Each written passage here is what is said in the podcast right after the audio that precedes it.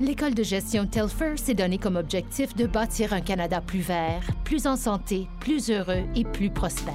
Comment y arriverons-nous? Découvrez-le au tlfr.ca oblique investir autrement. Bonjour et bienvenue à ce 80e épisode des Gestionnaires en Action. Ici Denis Lalonde. On parle aujourd'hui avec Nicolas Vaugeois, gestionnaire de portefeuille chez Fiera Capital. Monsieur Vaugeois, bonjour. Bonjour, Monsieur Lalonde. On commence le balado d'aujourd'hui en revenant sur le communiqué de la Fed publié mercredi après-midi. Globalement, la Fed qui reste sur sa position de ne pas hausser les taux d'intérêt avant 2023. Qu'est-ce que vous avez pensé de ce communiqué-là publié mercredi? La Réserve fédérale a maintenu son taux directeur euh, inchangé, ce qui était anticipé par euh, le marché, surtout avec ce qu'il avait mentionné dans les publications euh, précédentes. Mais ils sont quand même témoins de la reprise économique qui est en train de se produire aux États-Unis, encouragés par les progrès de la vaccination, mais réalisent aussi qu'il y a plusieurs secteurs de l'économie qui restent fragiles et que le taux de chômage reste élevé. Et ce que le marché voulait voir, surtout hier, c'était à savoir s'ils étaient plus enclins à parler de tapering ou réduire leur achat d'obligations suite à la progression des chiffres économiques et l'inflation qui se normalise. Mais clairement, la Fed hier a décidé de rester ancrée sur leur position et qu'ils allaient rester sur les lignes de côté jusqu'à ce que l'inflation euh, dépasse le 2% et soit soutenue en haut de 2% pour un bon bout de temps et que l'emploi s'améliore. Donc, euh, ça va être intéressant de voir la Fed plus en juin et septembre, à mesure que les chiffres d'emploi et d'inflation euh, progressent.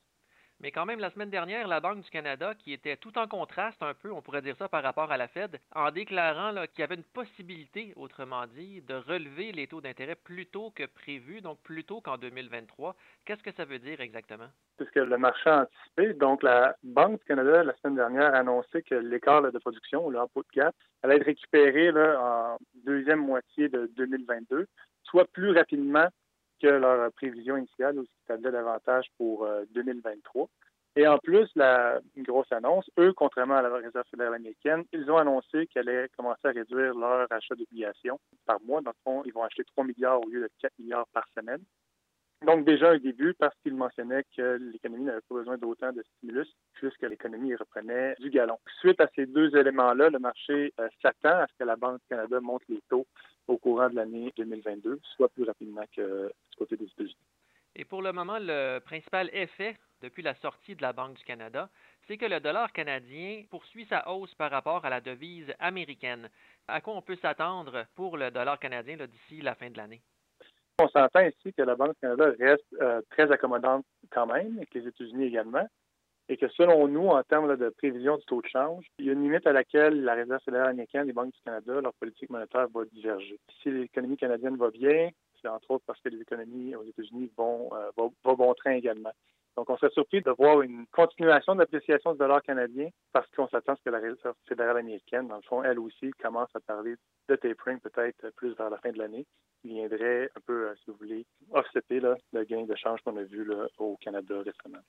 Donc, selon vous, il y a une limite, autrement dit, à l'appréciation du dollar canadien, là, quand même, malgré les bonnes performances des derniers jours? À ce niveau aussi, euh, oui, parce qu'on s'attend que l'économie américaine va peut-être forcer éventuellement la main de la Fed à parler un petit peu euh, quiche, donc avoir un impact direct sur le taux de change. Et quels sont les impacts concrets des divergences de politique monétaire du moment pour les investisseurs boursiers canadiens, selon vous? Le premier, on l'a mentionné, l'effet sur le taux de change. Et par la suite, les banques centrales, côté des États-Unis canadiennes, leur politique reste quand même très accommodante. Donc, ça devrait être bénéfique pour les investissements en général, les prises de risque, donc pour le crédit et euh, les actions. Et on doit s'attendre à des taux d'intérêt plus élevés à moyen terme, mais de manière très graduelle, parce que la dernière chose que les banques centrales veulent faire, c'est de venir freiner la croissance trop rapidement.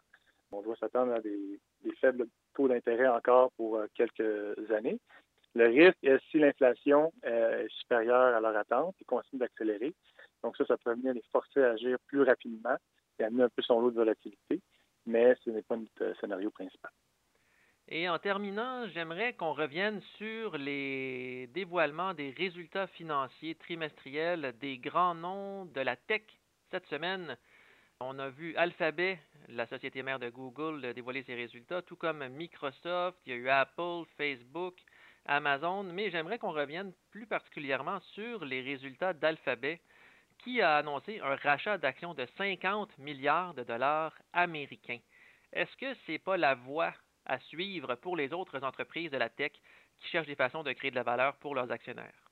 Donc, en effet, des rachats d'actions, les résultats d'Alphabet et des compagnies de technologie ont été très bonne et même supérieure euh, aux attentes. Et quand on parle de ces compagnies-là, Alphabet, euh, Facebook, Microsoft, qui nagent dans l'argent, euh, une des bonnes manières pour maximiser l'avoir des actionnaires est de faire des rachats d'actions. C'est une voie qui a été utilisée beaucoup dans les quatre dernières années et qui semble encore continuer. On s'attend, dans le fond, que ça, continue au fur et à mesure que ces compagnies-là réussissent à générer des bons bénéfices. Leurs bénéfices, dans le fond, ont été bien perçus par le marché, mais les nouvelles étaient déjà anticipées. Maintenant, ils se doivent de répéter leur croissance de bénéfices euh, parce que les attentes sont encore élevées à leur égard. Et globalement, depuis le début de la saison des résultats trimestriels, comment ça va justement cette saison-là à ce jour? Oui, à ce jour, la saison va très bien. On parle euh, pratiquement de pas loin de 87% des compagnies qui ont rapporté à date qui ont surpassé les attentes des analystes. Donc, un excellent début d'année pour le premier trimestre de 2021. Et avec la reprise qui s'accélère, et surtout aux États-Unis, on le voit, les États rouvrent euh, de manière progressive. Floride, Texas, New York au 1er juillet devrait être ouvert au complet, la Californie. Donc, c'est de bon augure, dans le fond, pour les entreprises au courant des prochains mois. Merci beaucoup, M. Bourgeois. Ça fait plaisir.